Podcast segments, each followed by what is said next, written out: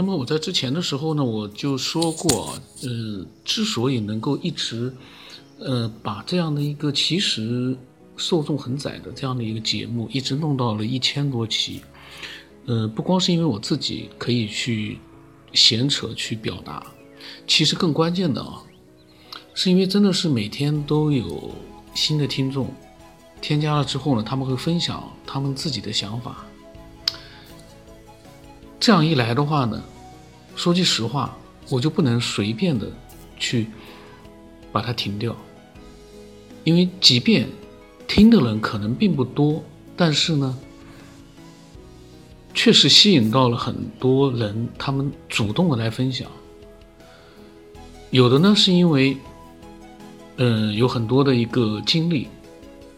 有的呢是说句实话，是因为听到了我的闲扯之后呢，他们实在受不了了。所以呢，他们嗯愿意过来分享，那么还有很多啊一部分啊，他们对我这样的一个不懂科学的人，在做这样的分享的时候呢，嗯，他们的满腔的热血啊，就让他们变成了喷子，或者是网络流氓，因为这个是有现成的例子的，之前的节目里面我谈过了。到目前为止，就那个最黑的网络流氓啊。他还在某一个平台里面在留言，嗯，那么正是因为有各种各样的一些科学爱好者，他们把自己的所思所想的分享过来，所以这样的一个节目，它才能一直去做下去。因为如果说光是我自己去分享一些自己的想法，我相信啊。一千期能做到，但是所花的时间会很长。那么这个余文昭呢，前面我录了很多了。那么他呢，其实呢，我感觉啊，前面的几集如果他听到的话，他一定心里面不是很舒服，因为他确实给我分享了很多和圣经有关的亚当啊、耶稣基督啊，嗯，还有包括很多的一些。嗯，跟外星有关的，跟金字塔有关的一些，呃，视频截图啊。那么我，嗯，没有看，因为我关注的是分享者他自己的一个想法。我并不是说需要从分享者那边去得到很多的各种各样的知识，因为现在的网络非常的发达，我们。想去了解一件东西的时候，你只要百度，你基本上就能了解。所以，我们每个人其实不需要去从别人那边去寻找知识，我们其实要做的是把我们脑袋里面的一些想法，把它分享出来。那个是别人看不到的，百度也百度不到的，因为每个人的想法都是自己最独特的。这个是我的想，我我做这个节目能持续下来的一个一直没有变的一个想法。有的人之前曾经说，嗯，能不能分享一些嗯科学上面比较好的一些书籍？我跟他讲，我说，百度里面有你需要了解的一切，只要你会找。有那些说百度里面都是广告啊之类的，那是因为他可能。嗯，没有认真的去找。其实，真正你想获得的东西，在百度里面或者谷歌里面，都可以找。谷歌呢，现在麻烦一点。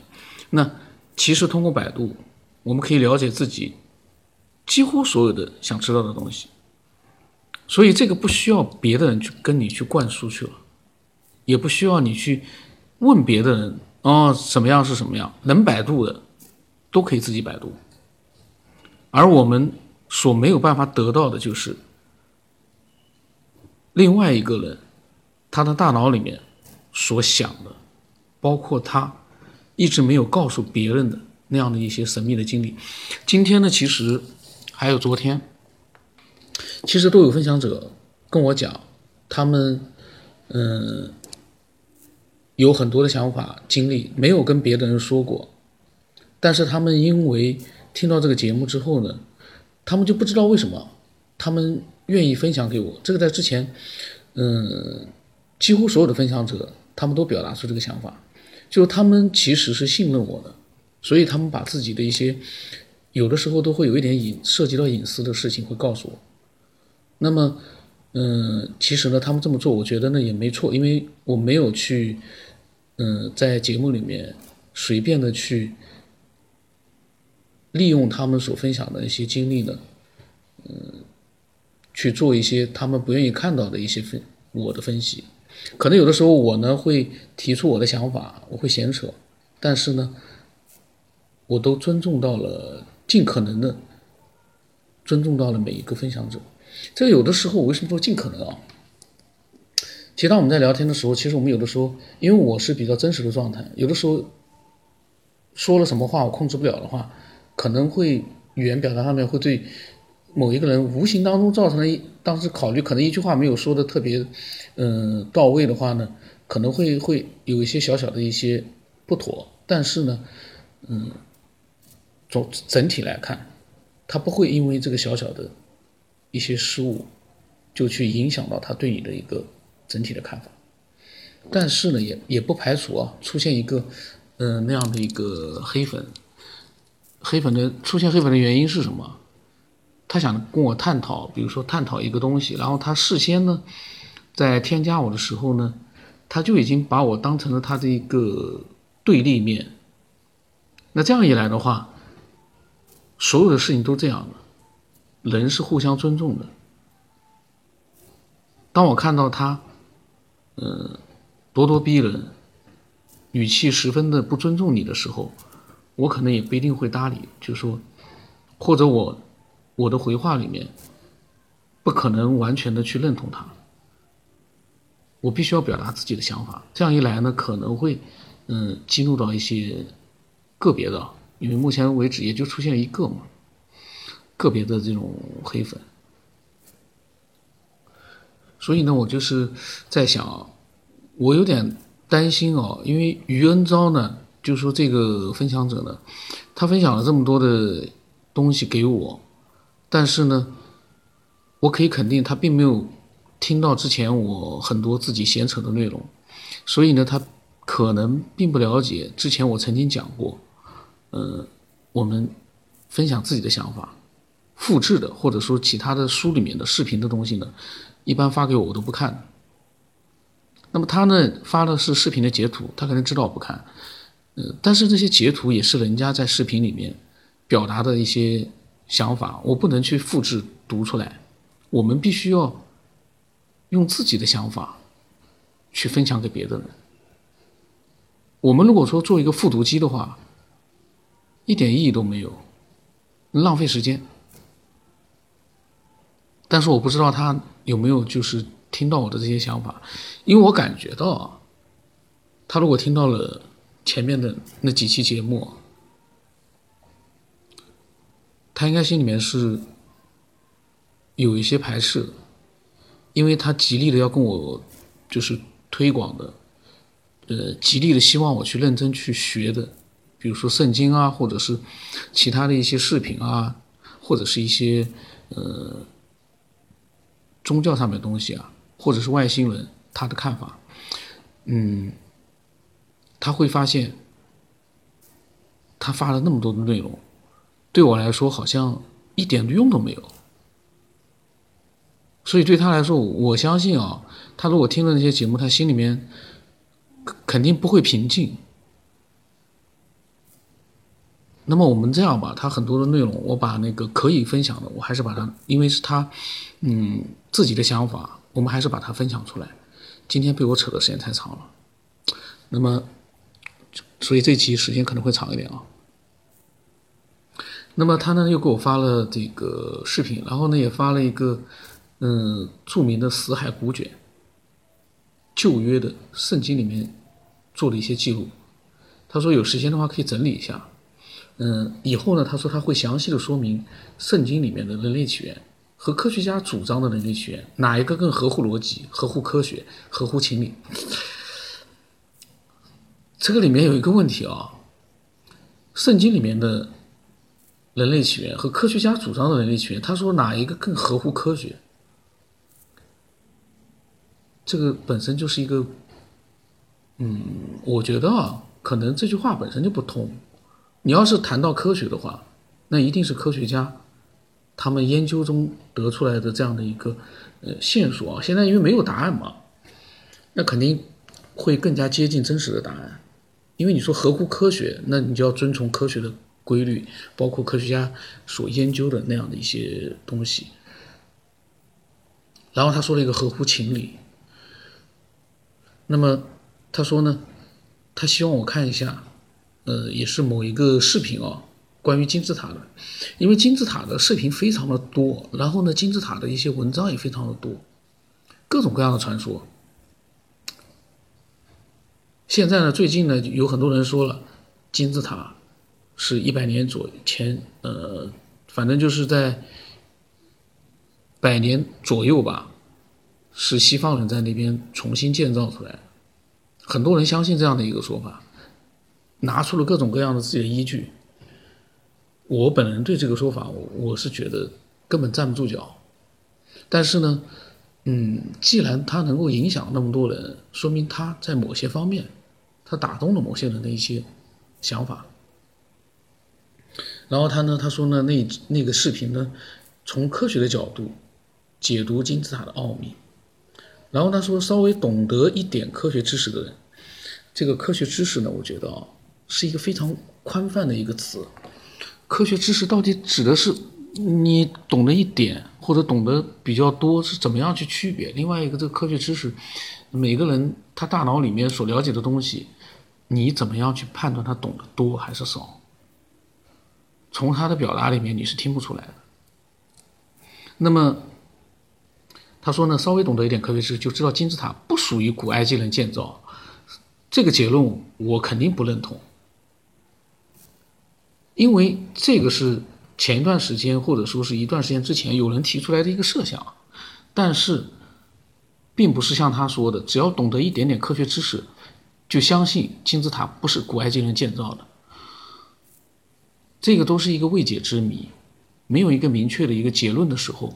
我们他呢，宇文昭这个人有点绝对，说他说话。那么他说啊。四千五百年的古埃及属于蛮荒时代，金字塔的石头带有磁性，用仪器就能测出它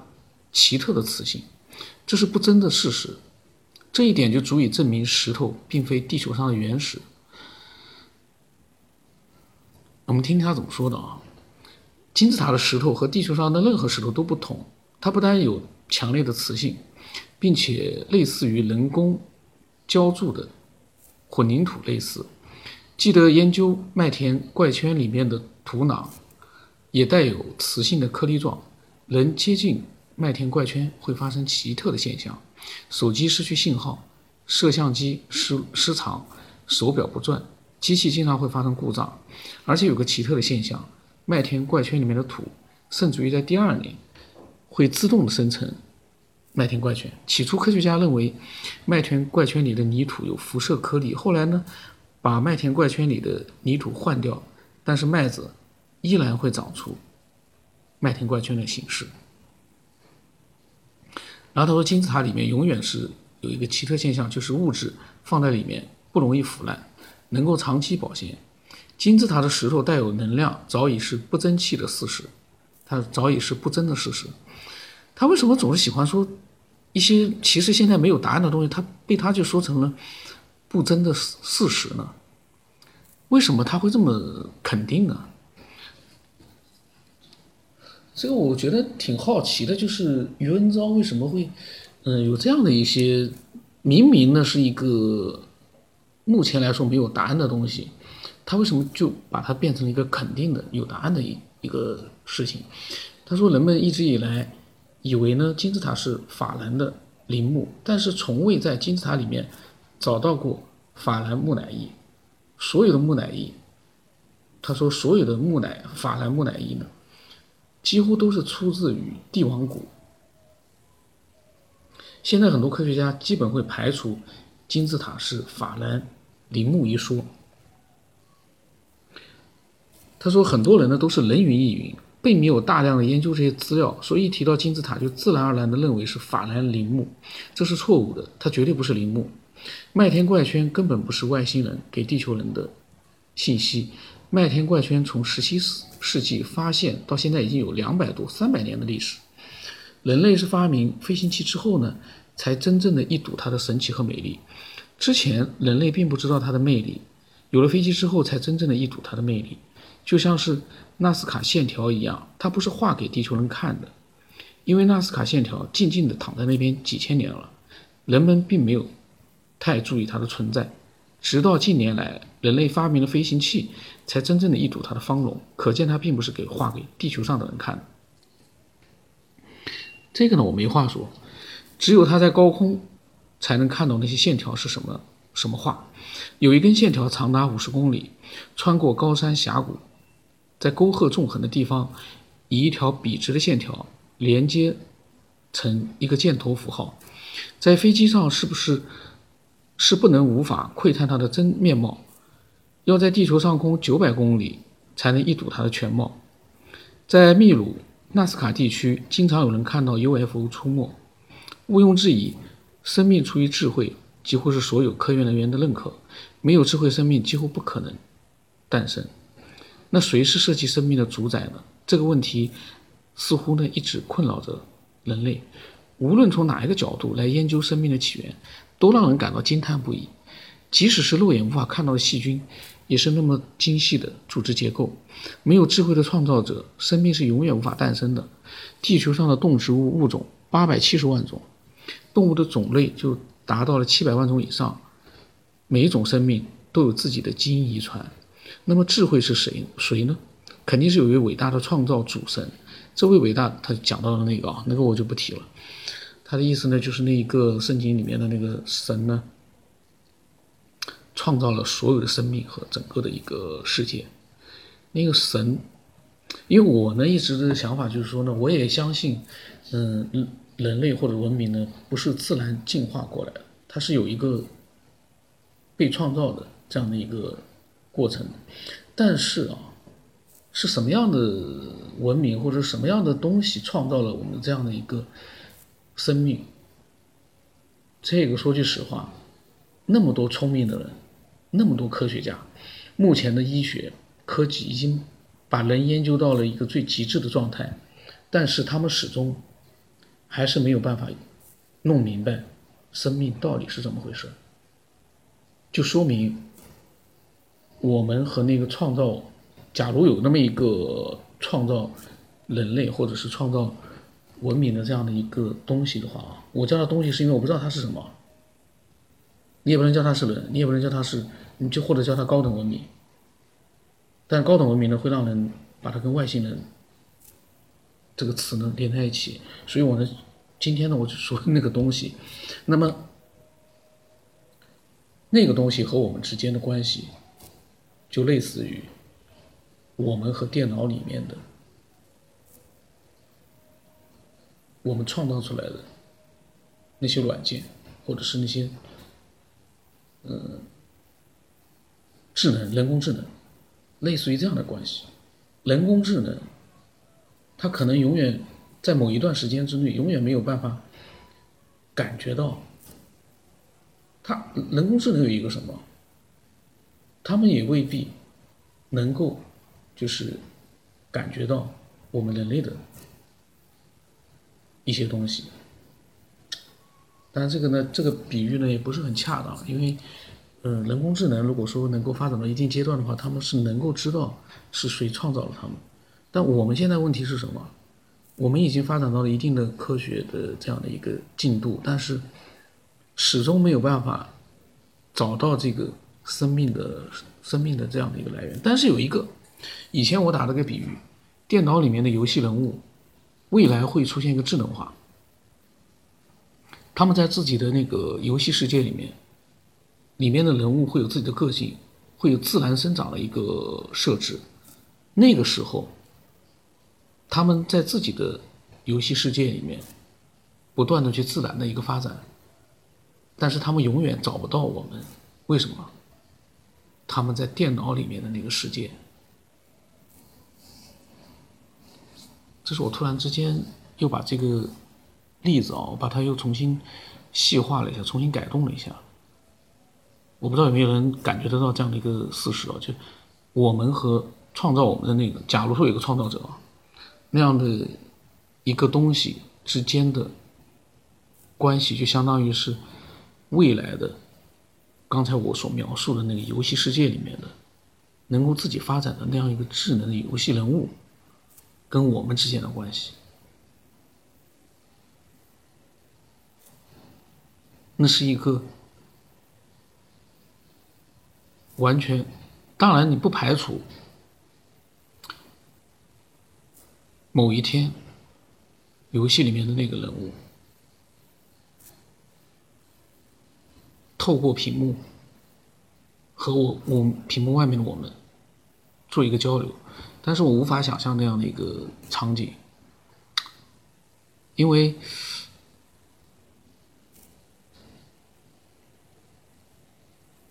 这时候有没有人想到，突然之间跟我一样，脑海里面想到一个，我们现在所在的这样的一个世界，科学家拼命的在观察无边无际的宇宙，但是实际上，我们就像那个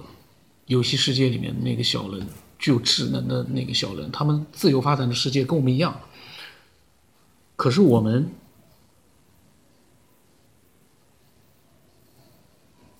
那句话我不说了。因为那句话，我觉得是我今天录这期节目最大的一个收获。那么宇文昭呢，他所以呢，有的时候呢，就是虽然说有些人的想法我不认同，但是从他们在我呃把他们的想法念出来的时候呢，我随机都会产生各种各样的想法，一直都会有，是我平时。嗯，不录这个东西的时候，我想不到的，也不会去想，所以这就是为什么我能一直呃录下来的一个原因。很多人以为说，哎呦，他坚持的好辛苦，但是其实对我来说这是个乐趣。唯一的，就是希望呢，有兴趣的一些爱好者能够把它就是说收看收听的这个范围啊扩大一点。现在呢有点窄了。虽然说分享人很多，但是收听的面不广，因为很多人听了几集之后呢，他们没有了解这个节目的本质在什么地方，他们就放弃了。